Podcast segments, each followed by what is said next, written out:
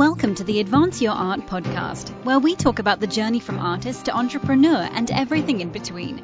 You've worked hard to hone your craft. Now take it to the next level with tips, techniques, strategies, and routines used by successful artists to grow their businesses and careers.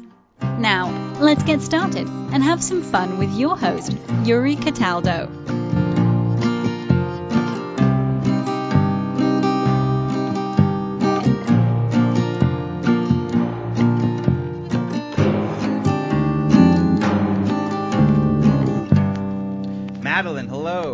Welcome to the show. How are you today?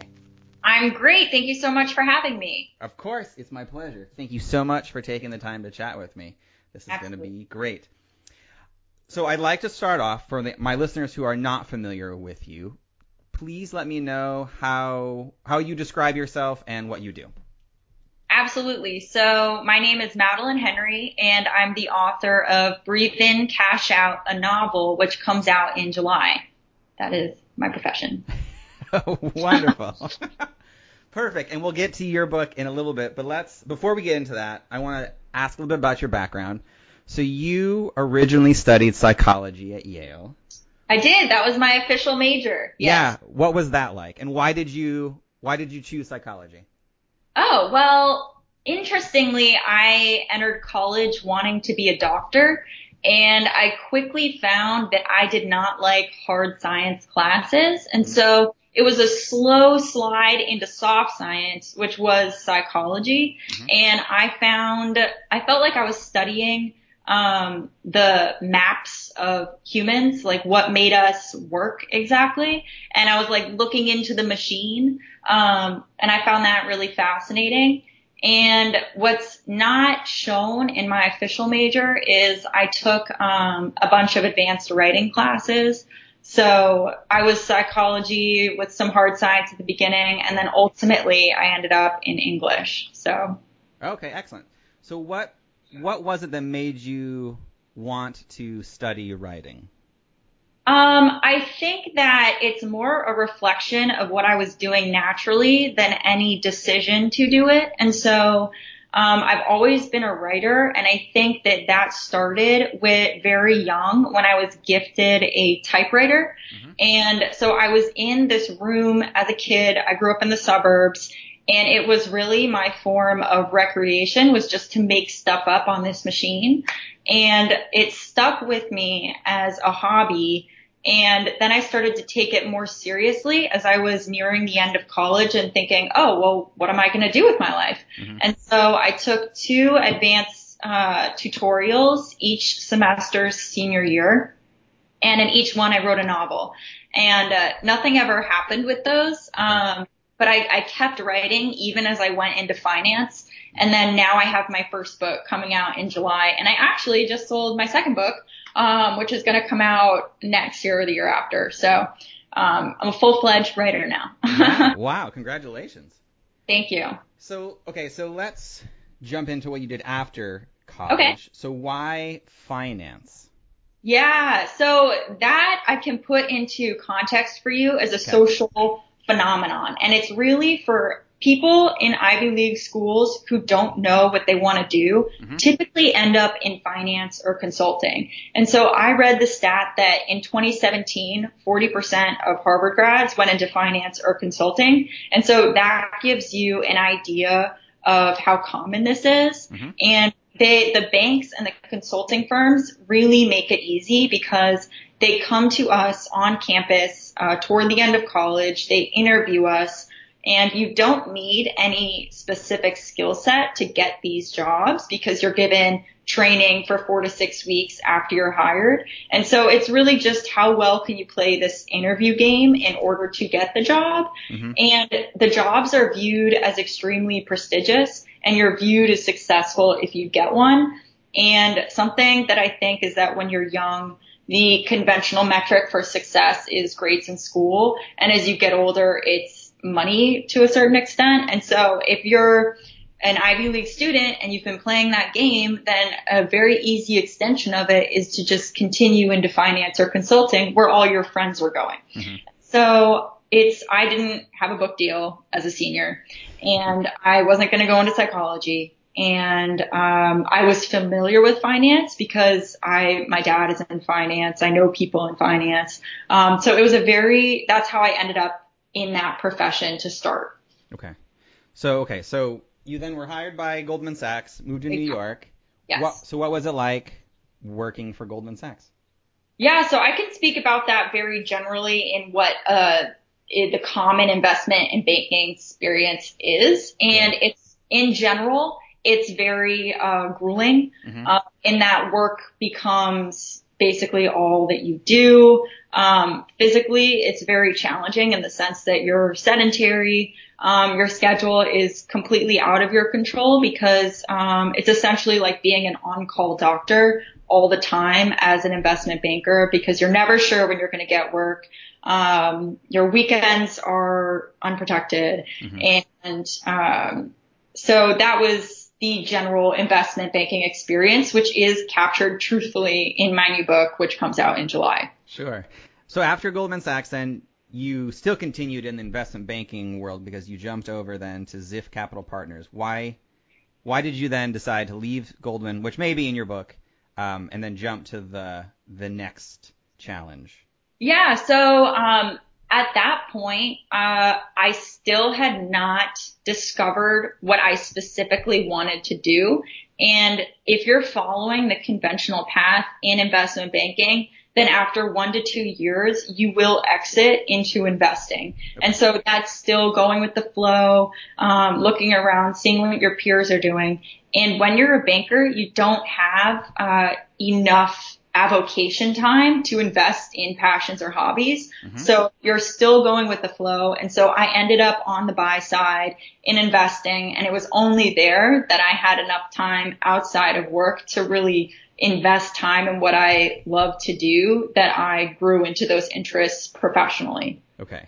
And so was so your so with your your book it's you know it, it talks about your love of yoga and, and this whole journey Allegra's love of yoga. I know it's difficult because I'm yeah. I share similarities with this character, but it's not a memoir. It's okay. uh yeah. Okay, good. Well, so that's what I was going to get into then. So so during your journey, sometime in this, you decided that this is the book you wanted to write. So what was the so yeah, so it's great. So it's not a memoir. It's not necessarily you, but I'm I'm sure it's probably based off of just you know some things that were hand, ha, ha, uh, happening around you. What made you want to decide this book at this time? Interesting. So I think that I found the investment banking world fascinating mm-hmm. and I knew that a lot of people probably would too. And so it was, it was a mix of um, where I had experience and knowledge to draw from to create a world and the intersection of that with what I thought other people would be interested in, uh, because it is a, a, bit of an elite experience and people tend to like to lift the veil up on elite experiences. Mm-hmm. Uh, so that was the genesis of the idea. Okay. Okay, excellent. All right, well, so let's then jump into this then. What was your, so what was the process like of actually writing this book? Because were you, were you still at the, um, at the the in- investment uh, practice when you were writing it? Did you write it like in the evenings, in the mornings? What were your what was your general uh, setup with this when you were getting into it? Yeah, so I would say that most of my free time while I was in the investing world was devoted to writing this book. Okay. And so um, I was also learning yoga at this time, which is another part of my life. Um, and so those were my two big interests were writing this book and practicing yoga. And I would write in the mornings usually because I think we all have our different productivity strike zones and mine happens to be first thing in the morning. Um, so I would get up very early. I would work on this and I would spend weekends on it as well. So yeah. that's half the time. Okay, excellent. And what was it about the, you know, your, your so actually let's take this back your project is coming out through Simon Schuster. Schuster, mm-hmm. what was that process like of having a traditional book publishing deal done? Was it did you write your manuscript ahead of time and then go through the process, or what was that type of situation yeah. like? So the first step in making going from idea to finished book was getting an agent, and okay. so um, what I did was I did very old fashioned uh, queries to agents. So I sent out, hey, like this is my pitch for my book. This is who I am. Um, and I was lucky that I had a lot of agents interested actually, just because I think that the fact that I was writing a novel that took place in an investment bank and that I at Goldman Sachs, agents saw that and they thought, wow, this is super commercial. And so I had agents interested. Um, and then I, I ended up working with William Morris Endeavor. And, um, so with my agent there, we did some revisions and then I ended up selling the book last summer and now it's coming out this summer. Okay, wonderful. So at the at the same time you said you were getting into yoga and you were building your yoga platform. Exactly, yeah. What was that like? And did that help with your the journey to have this book published? Uh, I think so. I think that first of all, the the book itself is about uh, an investment banker who wants to be a yogi mm-hmm. and is trying to reconcile these two worlds. Which, if you have any exposure to those worlds, you'll find it hilarious because they're essentially opposites. Mm-hmm. Finance is all about power and money and external rewards and yoga is all about humility and internal rewards. And so to try and do both at the same time is very difficult as my character discovers. And so yes, the yoga helped me write this book because it gave me experiences to draw on to put into it. Um, and also I was building a, an Instagram platform. I I share my yoga practice on Madeline Henry Yoga on Instagram. Mm-hmm. And so I was doing that as well. And that put me in touch with now people who are going to read the book. So. Oh, perfect. So let's, I want to ask a little bit about your, so your actual journey of this. There has to be some elements of uh, being uncertain about, you know, your decisions and, and. Of course, yeah. Yeah. So how do you approach times when you're, you know, you're uncertain, you're maybe fearful, and just you know, have the the strength to just push through and go for it? Yeah, so for that, I come back to, um, without sounding hokey, mantra. Okay, okay. so sure. I I believe that if you are certain of something with your intuition, then you should follow it. Mm-hmm. And so I was really certain with my intuition that this is what I wanted to be doing. And so I left the finance world before I had signed this book contract. So it was out to publishers and I was just, I had this intuitive certainty that I really believed in what I was doing and I wanted to give it the full benefit of my full effort. And so I took that leap out of the finance world onto this publishing journey.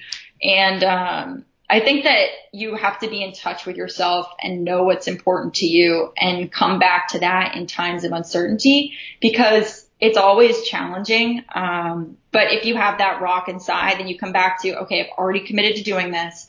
I feel that it's right. And then that becomes your check. Mm-hmm. What advice would you give to, so someone listening to this podcast, um, and thinking, you know, I'm inspired by your journey because you're able to choose your own path and do what you ultimately felt you needed to and that was inside of you. What kind of advice would you give them on on first off how to find that, but also to carve out enough time to be able to allow that to to grow and and not just get bogged down by the day to day? Yeah, so it's obviously extremely difficult to carve out time for non money making things when you're really bogged down at work. Mm-hmm. Like that's extremely difficult.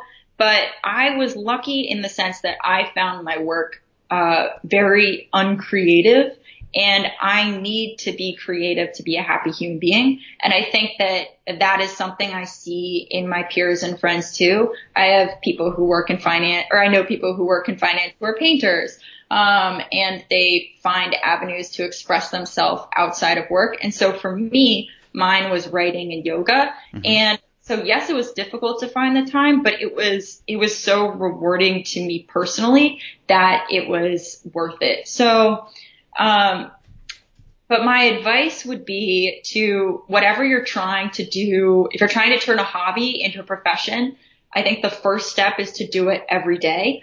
Um, and to not wait until you're inspired to try and make progress. And so for me, I was writing and doing yoga every day, mm-hmm. and I did a lot of bad writing. Um, it took me a lot of time to get flexible, but it was um, quality was really a function of time put in, mm-hmm. and so it was just and part of being able to put all of that time in is really loving the process. And so getting those personal benefits from it, getting the um, you're excited at the little win. So it's a, it was a little win for me to get my agent. It was a little win for me to do my first full back bend and just being excited about those steps along the way. Those, uh, kept me involved for long enough to see real gains.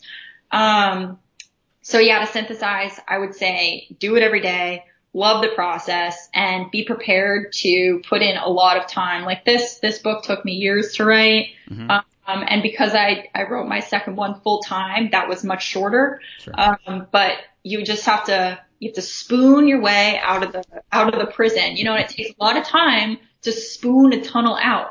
Yeah. so. Perfect. That's a, that's a great analogy. It just reminds me of, of actually now I'm just picturing, uh, Shawshank Redemption. Yeah. Count of Monte Cristo. You got to yeah. spoon your way out every that's day. Right. Yeah. just wanted a little. That's awesome. So just so let's a, a, little bit about I guess your your book because um, I I really want as you know listeners to go out there and buy it when it's available and and read this this humorous story that you've written. When you were actually writing this process, how did you create your your character names? How did you keep everything organized? Um, the actual like nitty gritty of like the business of writing a book. How did you develop your system? Interesting. Um, so in terms of organizing the book, I keep a saved copy of every draft. And while I'm writing, I keep open a document where I put everything that I delete.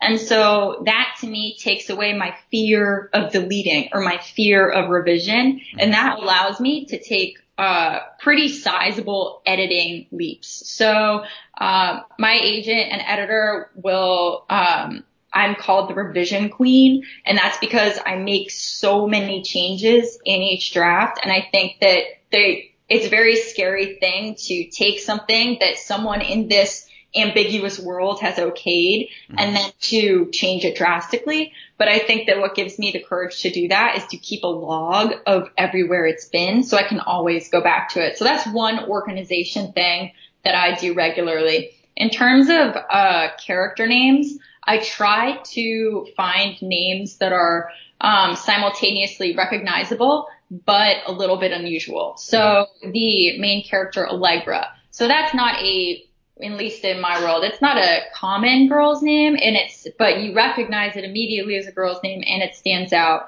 And uh, the her the man who sits next to her is named Trip. So again, not a very common man's name, and it mm-hmm. stands out, but you recognize it. Um, so those are just a couple of of tricks that I have. Sure. because of, of your revisionist process here, how do you know when your book is done, or when when you would say this is as far as I can go right now, and now it needs to go. I need to send it to an editor. Hmm. Um, I read once that David Foster Wallace wrote each of his works out five times by hand and that's how he would know it was done. Mm-hmm. And so I don't work by hand, but for some reason I've kept on to the number five. And so I'll go through it five times and, um, after that point, I say, okay, it's done. sure. Just revise. I yeah. know someone who's been writing a novel for five to six years, mm-hmm. and you can revise something indefinitely, but you, you have to have a line in the sand when it, you just turn it in and you know that there are things you could work on forever, but perfection is asymptotic. You'll never get there. So you just got to cut yourself off at some point. Mm-hmm. Excellent. So with everything that you've done and experienced so far, what would you say that has been the best advice that you have ever received? Um, the best advice I've ever received is never give up. And I say that because the things in which I've made the most progress in my life are the things that I've put the most time into. And um, one of the phrases I come back to when I see people um, quote outperforming end quote me, uh, you know, writers who are more successful or yogis who have a more inspiring practice. I come back to the phrase, um, whoever is uh, outperforming you has been doing this for a lot longer and probably started at somewhere similar to where you are. And it just comes back to the fact that for me, time is this magical ingredient. And the more time you put into your craft, the better it will get. And that's not saying it's a straight line up, but you really have to just stick with it. Um, and you'll have regressions mm-hmm. and you'll have plateaus, but over time the trend line is up. So never give up. Yeah.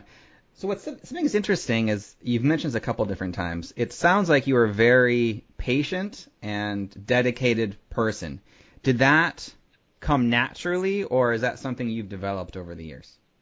Interesting. So I think that that's a very positive way to frame the trait is that I'm patient, mm-hmm. uh, because you can also use the word stubborn or you can use the word narrow-minded. Um, but I think it's because I really loved what I was doing. Mm-hmm. Uh, and so I wasn't waiting for some giant payoff, you know, three years down the line. I wasn't writing because I thought I would get a book deal, you know, three years ahead of time. I did it because I loved it and there were little gains along the way. And like I practice yoga because I love those little, um, those little skips ahead in my progress. Like there are rewards that come uh, inter- before you reach the, the big one. Mm-hmm. And so I think that I'm patient because I see rewards sooner than you may be acknowledging. So to me, yeah, I was getting better and I was getting closer and I was enjoying the process. Um, I wasn't, you know, waiting in, in the trench for three years for all this all to pay off. Mm-hmm. So you said you already have your next book deal in in place. Are you allowed to talk about that, or is that still? yeah, yeah, yeah. So what's I mean, not not financially, but like right. about the book. yeah, yeah. So yeah, so what's um what's the next book you're working on right now that will come out, you know, sometime next year or the year after? I'm so excited about it. It yeah. is a love story and it is about it's one couple and the love between them uh, that endures after their relationship ends. So it has to do with a connection between a man and a woman um, that lasts longer than their relationship and how that continues to affect them when they're apart. Mm-hmm. And I love love stories that take place over a lifetime. I feel like they're very powerful. And I think that this is an unconventional way to look at love. And um, it actually begins at Yale, where you and I both went. Mm-hmm. Um, so readers who have any uh, interest in that place or who have been there might find that more meaningful. And then the main character is also interested in the physics of the universe. And so you get that learning in this book as well. And, uh, her view of her relationship and of the universe, they overlap toward the end. And it's, uh, it's quite moving for me personally. So I'm very excited about it. Yeah. Um, yeah. Well, that's great. That's great. I, I hope that your characters uh, meet at some point in a line at Pepe's, waiting to get in for some fantastic pizza. Pepe's, that place is so far away from campus. sure, I I had a car on when I was on campus, so maybe that made a made a little my trip there a little easier. Oh, I see. Okay. Cool. Great. Well, I look forward to reading about that when that comes out because uh, it sounds like it's absolutely fantastic. You. So if the listeners would like to first off buy your book and then follow you and learn more about you, where is the best place they can go for that? Sure. So I share a lot of my life and my yoga um, and my events and about the book uh, giveaways on my Instagram, which is Madeline Henry Yoga. And then the book is available on Amazon, in local bookstores. Um, I encourage you to buy local, um, but it's also available on Amazon. So Wonderful. Thank you so much. I will put all of those in the show notes so people can click right through and buy your book and follow you on Instagram. Great. Thank you so much. Awesome. Thank you so much, Madeline. This was absolutely fantastic. Great. Thanks.